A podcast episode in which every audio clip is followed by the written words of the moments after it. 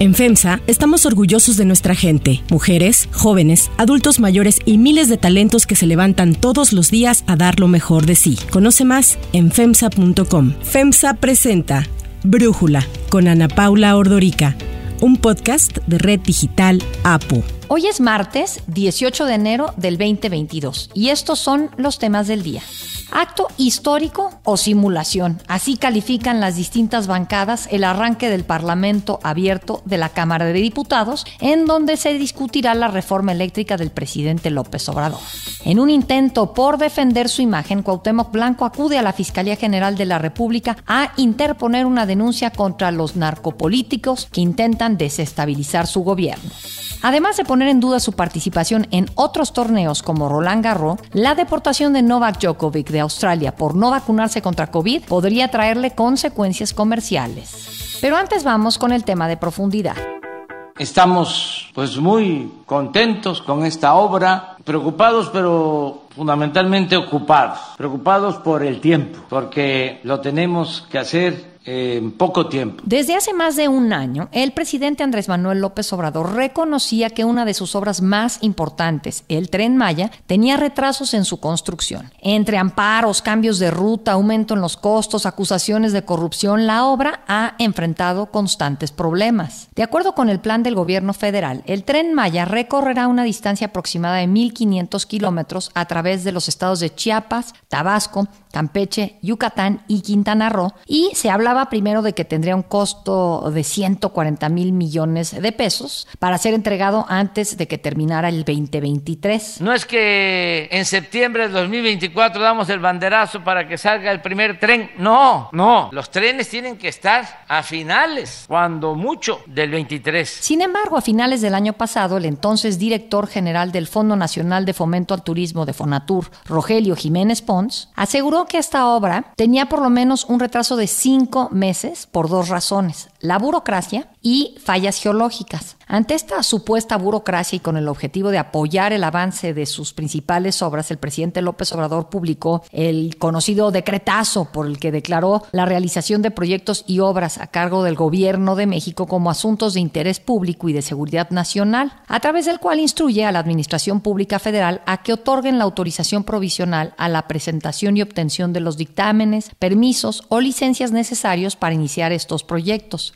Esa autorización deberá ser emitida en un plazo máximo de cinco días hábiles contados a partir de la presentación de la solicitud. Pero además del retraso en la obra, hay un aumento en costos de alrededor de 60 mil millones de pesos, por lo que el tren Maya ahorita se habla de que va a costar cerca de 200 mil millones de pesos. De acuerdo con Jiménez Pons, este aumento se debió a que se agregaron tramos de doble vía y a nuevas estaciones que no estaban contempladas en el plan original. Bueno, pues ante este escenario, la semana pasada el presidente López Obrador anunció la salida de Rogelio Jiménez Ponce Fonatur para dejar en su lugar a Javier May Rodríguez, quien se desempeñaba como titular de la Secretaría del Bienestar. El nuevo encargado del tren Maya no tiene una carrera en el ramo de la construcción. Bueno, de hecho solo tiene estudios de preparatoria, como lo indica su ficha del Sistema de Información Legislativa. Sin embargo, ha estado muy en contacto con los programas sociales de la autollamada Cuarta Transformación. Sobre este tema, el secretario de Gobernación, Adán Augusto López, aseguró que no es necesario ser ingeniero para hacerse cargo de una obra de esta magnitud. Lo que se necesita es que haya la capacidad y que se trabaje de manera honesta. Javier May fue subsecretario de Planeación, Evaluación y Desarrollo Regional en la Secretaría del Bienestar, en donde su principal encargo era el programa Sembrando Vida. Pero en marzo del 2020 presentó su renuncia a este puesto tras acusar a María Luisa Albores de haber abrogado unilateralmente facultades requeridas para operar dicho programa. Sin embargo, el presidente no aceptó su dimisión y por el contrario, lo nombró como titular de la Secretaría que se encarga de otorgar apoyos económicos a adultos mayores, a personas con discapacidad, pueblos indígenas, madres y padres trabajadores, así como estudiantes. En fin, se hizo cargo de todos los programas sociales del gobierno. Además, ha desempeñado distintos cargos de elección popular, pero al parecer el principal atributo de Javier May es su cercanía con su paisano, el presidente Andrés Manuel López Obrador, quien, como ya lo ha dicho varias veces, no importa el cargo, sino el encargo. Y así lo confirmó el secretario de Gobernación, Adán Augusto López. Y que el presidente le haya encargado, porque más que un cargo, pues es un encargo, el que coordine los trabajos del Tren Maya, pues es un orgullo,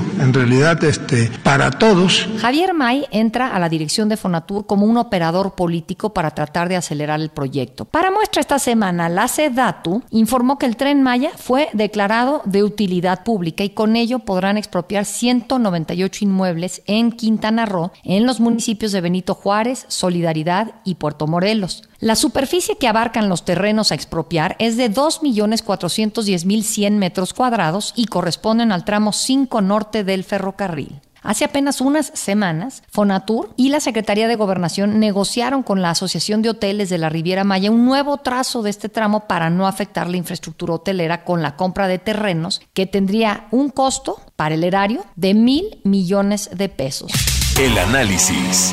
Para profundizar más en el tema, le agradezco a Federico Berrueto, analista político, platicar con nosotros. Federico, en el tren Maya los costos crecen y el tiempo se impone. ¿Qué está pasando? ¿Por qué tanto problema? Bueno, en primer término creo que lo que está mostrándose es la ineficiencia y la corrupción en el gobierno federal. Eh, se subestimó la complejidad del proyecto y recordemos una cosa, Ana Paula, que el tramo donde hay cero, cero trabajo, es decir, no se ha hecho absolutamente nada, es el tramo que va de Cancún a Bacalar, particularmente de Cancún a Tulum. ¿Por qué lo digo es? Porque es la parte donde más dificultad habrá para la liberación del derecho de vía. En un principio se les hizo fácil hacer un diseño para montar el trayecto sobre la carretera federal, pero esto a lo que obligaba era hacer un nuevo trazo de la carretera, es decir, crear una carretera alterna como se está haciendo en el tramo de Mérida a Cancún para poder desarrollar la infraestructura necesaria del tren Maya. Pero bueno, esto implica pues hacer otra carretera, pues es negociar la liberación de derecho de vía por donde iba a transitar esa carretera. De manera tal que viendo el problema a lo que se recurrió es a la decisión de hacer un trazo del tren Maya distinto, hacerlo en paralelo a lo que son un área donde están, tengo entendido, las torres de alta tensión de Comisión Federal de Electricidad, pero aún así plantea el problema de liberación de derecho de vía. Ayer lunes nos enteramos que la SEDATU declara de utilidad pública en Tren Maya para poder expropiar 198 inmuebles. ¿Qué quiere decir esto? Que se está utilizando la vía de la expropiación para poder adquirir bienes donde transitaría el eh, tren Maya. Esto todo lo que se ve es una improvisación, un desconocimiento y desde ahora te puedo decir con toda certeza de que, y eso lo sabe ya el presidente en este momento, y es que no haya en la fecha comprometida que es a finales del 23. Es imposible y me atrevo a decir que difícilmente la totalidad del tren Maya estará operable y lo que vemos es un presidente desesperado ante lo que ve venir. Ahora, eh, si yo te quería justo preguntar eso, si se iba a inaugurar a finales del 2023, tú dices que no, pero me sorprende que dices el presidente lo sabe. Sí, el presidente lo debe saber porque le ha dedicado mucho tiempo en la supervisión de obra, ha visitado recurrentemente y es evidente que fue objeto de engaño. Conforme él va, digamos, va viendo la lentitud con la cual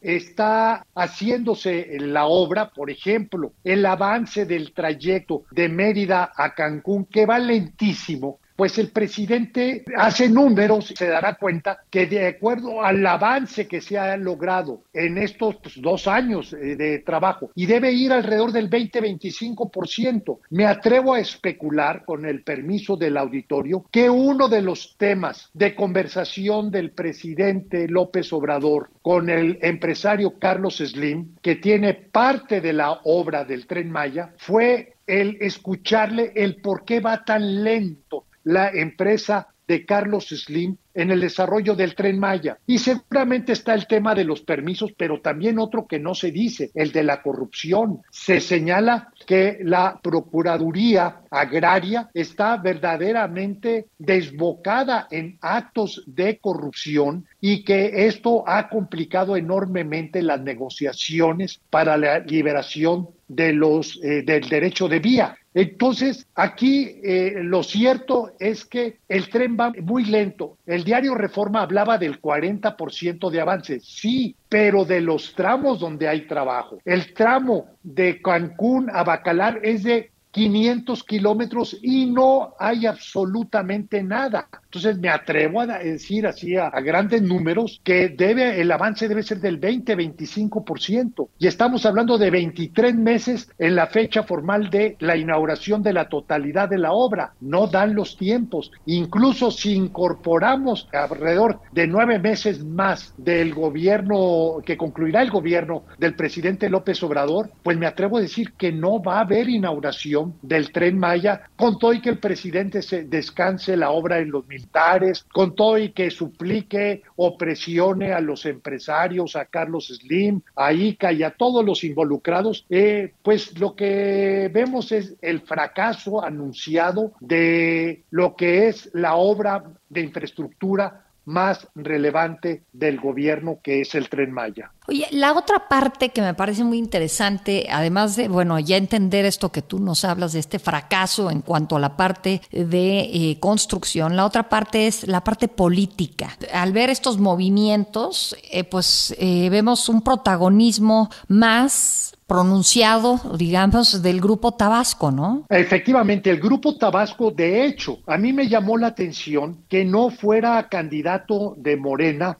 uno de los miembros más este, relevantes del Grupo Tabasco, que es Rafa Marín Molinedo, el responsable del, del transísmico. Y esto porque, no obstante de ser originario de Quintana Roo, pues es un representante del Grupo Tabasco. Y eh, Javier May, sin duda alguna, pues es también una... Y esto yo creo que el tabasqueño ve el territorio de Quintana Roo como una suerte de extensión de lo que es eh, Tabasco, no nada más por proximidad regional, sino por la presencia que tiene ahí inversionistas y políticos tabasqueños en Quintana Roo. Quiero pensar por qué el presidente lo envía allá, a pesar de que no es un experto en la materia. Yo creo que el presidente sabe que el problema va a ser la negociación y no necesariamente con hoteleros, sino con ejidatarios y con comunidades para la liberación del derecho de vía del tramo Cancún a Bacalar, que es lo que ahora estamos viendo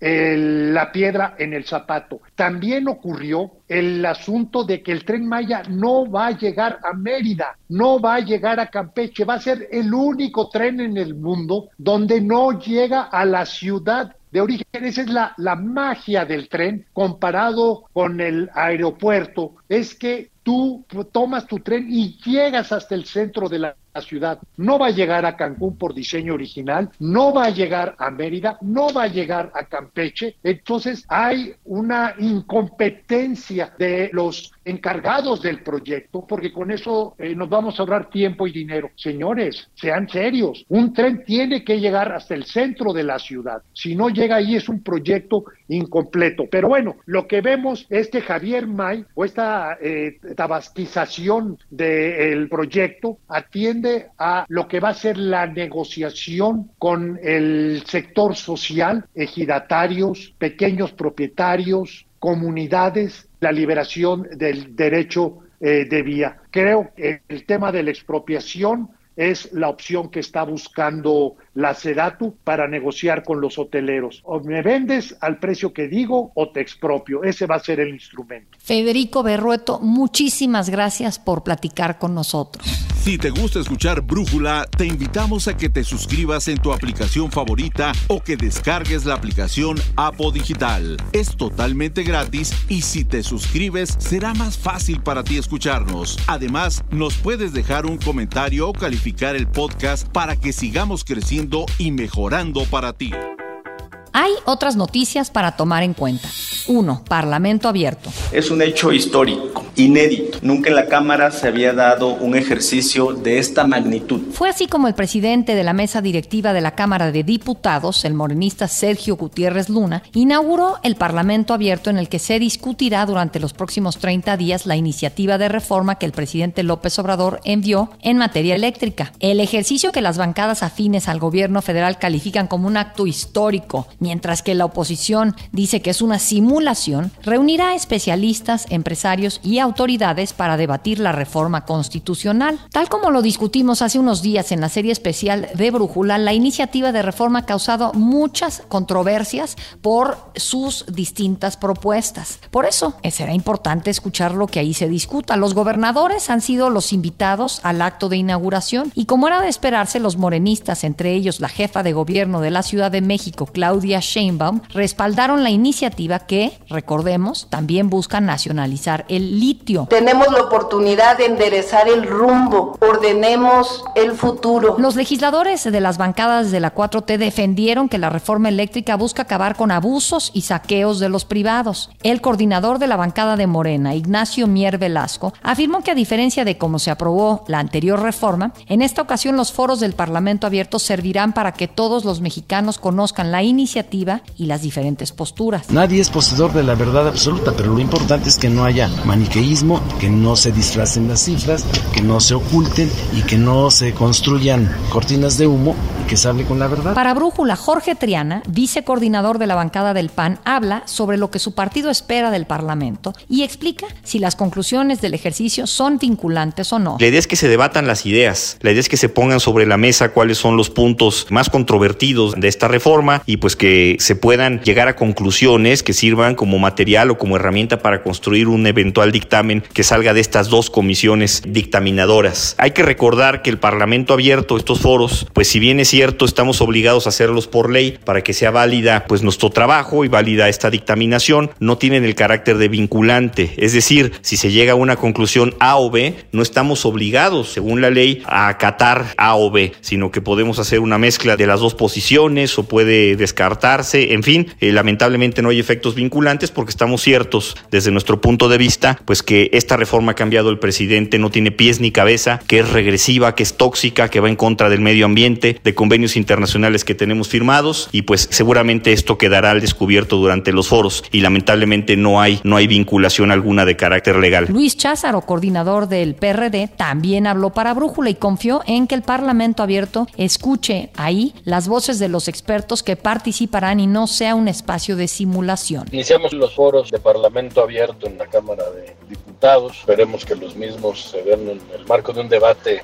técnico y no ideológico y que se escuche a los expertos en materia de la reforma eléctrica, que no sean simplemente un espacio de oídos sordos para cumplir con el requisito, sino que se tomen en cuenta todas las voces para la discusión de la reforma eléctrica que ha mandado el Ejecutivo Federal a la Cámara de Diputados. 2. Cuauhtémoc Blanco. Aquí estoy firme y dando la cara. Es el gobernador de Morelos, Cuauhtémoc Blanco, quien acudió a la Fiscalía General de la República a presentar una denuncia contra los narcopolíticos del Estado, que dijo tratan de destruir su imagen. Esto después de que iniciara el año con la publicación de una fotografía del exfutbolista junto a tres presuntos integrantes del crimen organizado. Blanco presentó su denuncia ante la Fiscalía Especializada en Materia de Delincuencia Organizada, desde donde declaró que las notas, fotos, y narcomantas que han aparecido no son más que una guerra sucia en su contra orquestada por sus detractores. Es una guerra que desde que llegué al gobierno les estorbo a la clase política. Entonces voy a seguir luchando en contra de estos narcopolíticos y de los políticos que le han hecho daño al Estado. Y aunque no dio nombres sobre quién está detrás de la campaña o supuesta campaña en su contra, dijo que los fiscales del Estado son de todo menos autónomos. Esto en referencia al fiscal general y al anticorrupción que fueron nombrados en los gobiernos pasados. 3. Djokovic.